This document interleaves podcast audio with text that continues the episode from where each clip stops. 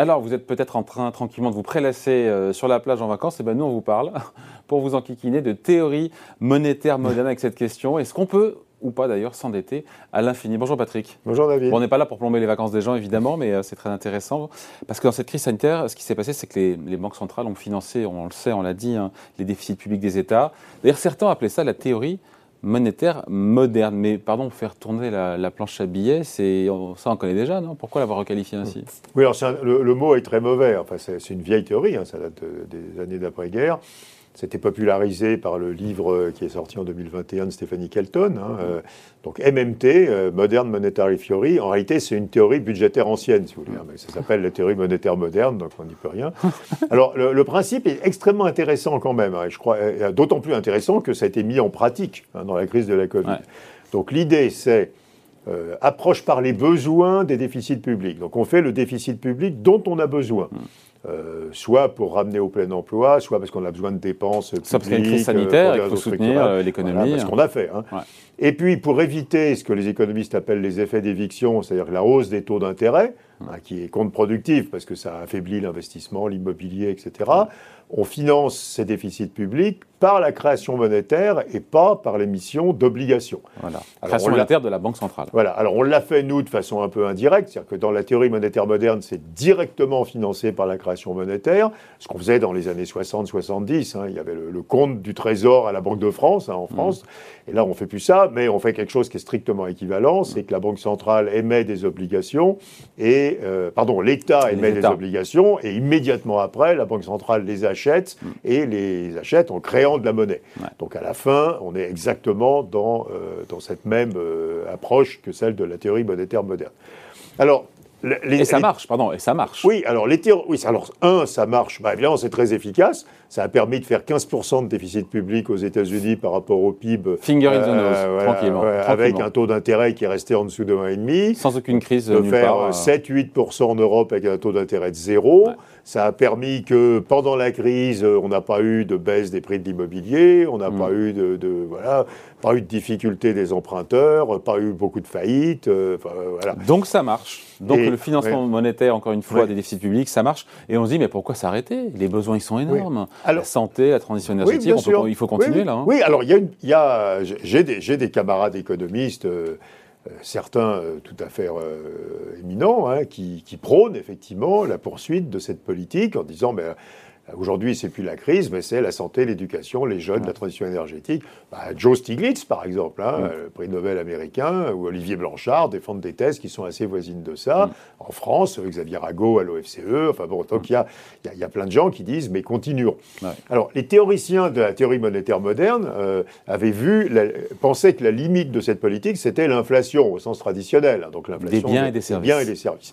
Et alors, il disait, et il disait, bah, il faut faire attention à ce que ça ne fasse pas d'inflation et pour ça, il y a une solution qui est d'arrêter juste avant le plein emploi. Quoi. Mm. Hein, donc juste avant que, l'inflation apparaisse. L'inflation, c'est une caractéristique de plein emploi. C'est quand il y a une tension sur le marché du travail. Sauf que récemment, on ne l'a pas vu comme ça. Quand on a eu le plein emploi en Allemagne ou aux États-Unis, on n'a pas vu d'inflation. Voilà. L'inflation s'emballait. Oui, Je me trompe ou pas? Voilà. Mais à nouveau, dans les années 60, quand les gens, ou, Stéphanie Kelton hein, disent bah, on peut, on peut faire ça et ne pas avoir d'inflation, suffit euh, d'arrêter juste à temps, quoi, je veux mm. dire. Hein.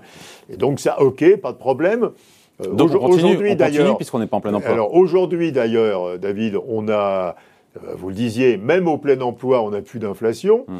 Mais même si on était dans le monde des années 70-80, euh, il suffisait d'arrêter juste avant d'être au plein emploi et donc on évitait aussi l'inflation. Donc l'inflation n'est pas le problème de cette théorie. Euh, on peut gérer terrible, cette pratique hein, de financement monétaire des déficits publics sans inflation. Sauf qu'il y a ce qu'on appelle des side effects, des effets secondaires qui sont pour le coup sur l'inflation des prix des actifs, actifs immobiliers, bourses. Et là, c'est problématique. Voilà. Alors, euh, ce que n'envisagent pas les théoriciens de MMT, mais évidemment, euh, à l'époque. Pourquoi ils l'ont pas imaginé bah, Parce que d'abord, à l'époque où cette théorie était développée, la question des prix des actifs se posait pas. Quoi. Je veux dire, euh, donc, il y avait l'immobilier, il y avait des actions. Oui, mais enfin, c'était dans les années 50-60, c'était pas vraiment le sujet. C'était pas développé comme aujourd'hui. C'est à partir. On commence commence à s'inquiéter des prix des actifs depuis la crise japonaise de la fin des années 80, en gros. Quoi, hein. donc, donc avant, ce n'était pas la, problématique.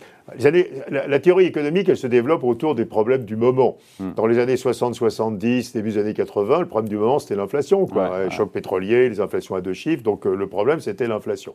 Le problème n'est plus l'inflation, parce que les marchés du travail sont déréglementés, etc. Le problème aujourd'hui, c'est les prix des actifs. Donc les actions, la valeur des entreprises, l'IMO.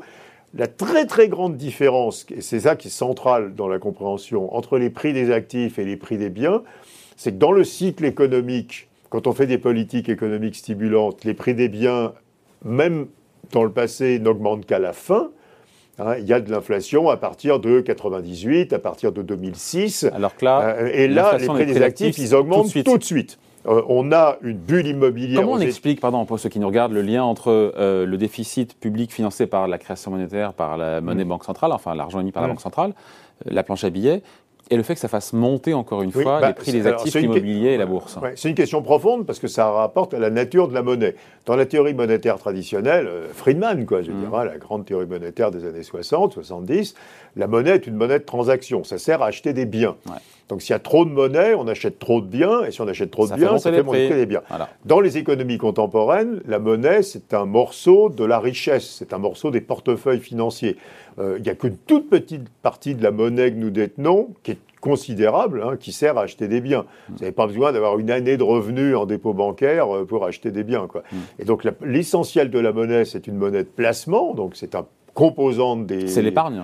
C'est un bout de portefeuille, quoi. C'est du stock d'épargne, ça. Et donc, quand on vous donne de la monnaie, vous achetez de l'immobilier, vous achetez des actions. Mais on vous, donne de la monnaie, c'est-à-dire quoi pour le commun des mortels ah bah, bah, MMT. Euh, alors, qu'est-ce que ça, MMT C'est, euh, par exemple, un, Français qui était au chômage partiel, il a reçu de l'argent qui est en mm. fait un crédit de son compte de dépôt dans sa banque, quoi. Donc, il a reçu de la monnaie. Hein. Alors cette monnaie, bah, il l'a il l'a consommé, il a vécu Alors si c'est hein. un Français très pauvre, il l'a consommé, mais quand vous regardez les chiffres, euh, il y, a, une très petite partie de cette monnaie qui est consommée, une partie beaucoup plus importante de cette monnaie qui sert à acheter de l'immobilier, et une très grosse partie de cette monnaie qui sert à acheter des actions. Hmm. Donc l'effet essentiel de donner de la monnaie aux agents économiques, puis vous en donnez aux entreprises aussi qui ne vont hmm. pas consommer. quoi. L'effet essentiel de donner de la monnaie aux agents économiques, c'est que vous provoquez des achats d'immobilier, d'actions, d'entreprises. Regardez ce qui se passe sur le marché des, acquisitions. Hmm. Les entreprises sont bourrées de cash. Hmm. Hein, euh. Et donc la limite de cette politique, encore une fois, de cette théorie monétaire moderne, euh, ces financements, encore une fois, des déficits publics par la création monétaire, la, limite de cette politique, ce sont les prix de l'immobilier qui explosent, les marchés financiers qui explosent en termes de, de Oui, alors ensuite, d'un point de vue, euh, dirais, économiste et du bien-être collectif, la bulle action, c'est pas, pas très grave. Il y a une différence, si vous voulez, c'est que quand, le cours d'une action monte, ça enrichit ceux qui en ont, mais ça n'appauvrit pas les autres. Quoi. Mmh. Euh, euh, quand l'immobilier monte L'immobilier, c'est beaucoup plus méchant. Ça crée un effet d'éviction bah, Parce que c'est de l'intergénérationnel pur. Quoi. Je veux dire, il y a des jeunes qui doivent acheter des logements, ils vont les payer trop cher, il y a des vieux qui s'enrichissent. Vous créez une rente, quoi. Hein, vous mmh. créez une grosse rente immobilière. Ce qui est très intéressant, c'est que les banques centrales, pour la première fois quand même, euh, là, commence vraiment à s'inquiéter des prix de l'immobilier. Il y a Brennard, par exemple, qui est un. Non, pardon, Bullard, qui est un type important à la réserve fédérale, euh, euh, qui a dit Mais attendez, euh, les prix des maisons anciennes aux États-Unis ont augmenté de 23% sur l'année, l'ensemble des mmh. maisons en mettant les neuves de 16. Il dit c'est pas possible, C'est un truc, c'est instabilité financière. Euh, en Europe, on commence à avoir un débat. Les prix de l'immobilier ont augmenté de 11% sur un an en Allemagne. Comment est-ce qu'on fait pour empêcher justement cette inflation du prix des actifs liée à cette théorie monétaire moderne? Il y a un bah, moyen? bah, On a du mal parce que tant que vous distribuez de la monnaie et que les gens qui reçoivent la monnaie achètent des logements, euh, bah, les prix des logements continuent à monter. Donc le seul remède radical, c'est d'arrêter de distribuer de la monnaie. Ah. Le problème à nouveau, c'est, vous le disiez avant, c'est que les, prix des logements, ils ont augmenté dès 2020. Hein. en pleine crise de la Covid, on a commencé à voir les prix de l'immobilier qui accéléraient. Donc c'est tout de suite que ça se produit. Ça attend pas que les économies soient réparées. Quoi. Et donc ça, c'est un gros, gros souci. Donc cette théorie monétaire moderne trouve ses propres limites. Oui, alors il faudrait trouver une technologie qui permette aux banques centrales de continuer à faire cette politique tout en empêchant la hausse des prix de l'immobilier. Ça passe par le macro-prudentiel Ça, ça passe par, le macro-prudentiel et. Euh, pardon, les règles qu'on donne aux banques pour oui, pas qu'elles prêtent Oui, mais alors là, c'est un autre sujet, mais. Les banques n'ont rien à voir dans la hausse aujourd'hui des prêts d'immobilier. C'est la, la, Banque centrale qui crée de la monnaie. Mm. Non, c'est plutôt la politique fiscale. Alors regardez le programme de Biden c'est quand même assez intéressant, parce que Biden veut effectivement faire de gros déficits publics, aimerait bien, il y a eu plein de déclarations, regardez Janet Yellen, hein, qui croit toujours qu'elle dirige la Réserve fédérale, qui dit à la Réserve fédérale, bon, il ne faudrait pas arrêter de faire ce que vous faites, quoi. donc continuez à acheter 120, 120, milliards de dollars par mois de dette mm. publique. Euh, et, Biden, en même temps, met à presque 40% la taxation des plus-values en capital, en se disant, comme je taxe les plus-values en capital, je vais calmer les prix des actifs et la Réserve fédérale pourra continuer. Le malheur, c'est que ça ne marche pas. Euh, malgré la taxation à 40% des plus grands capital, les, prix de l'immobilier montent parce que peut-être qu'ils envisagent de revendre que beaucoup plus tard ou de même, tant pis, de perdre 40% de la plus-value. Mais euh, quand, les prix augmentent de 16% par an, même si vous en reste que 10, mm. euh, donc, donc voilà. Donc on a un très gros problème.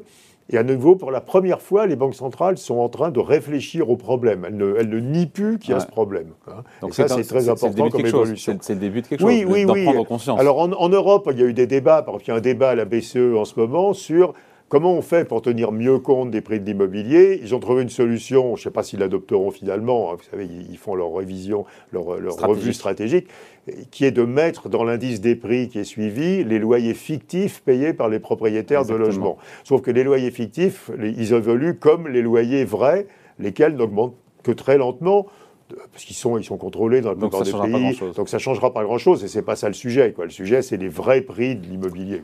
Bon, voilà, merci beaucoup Patrick. Merci David. Bye.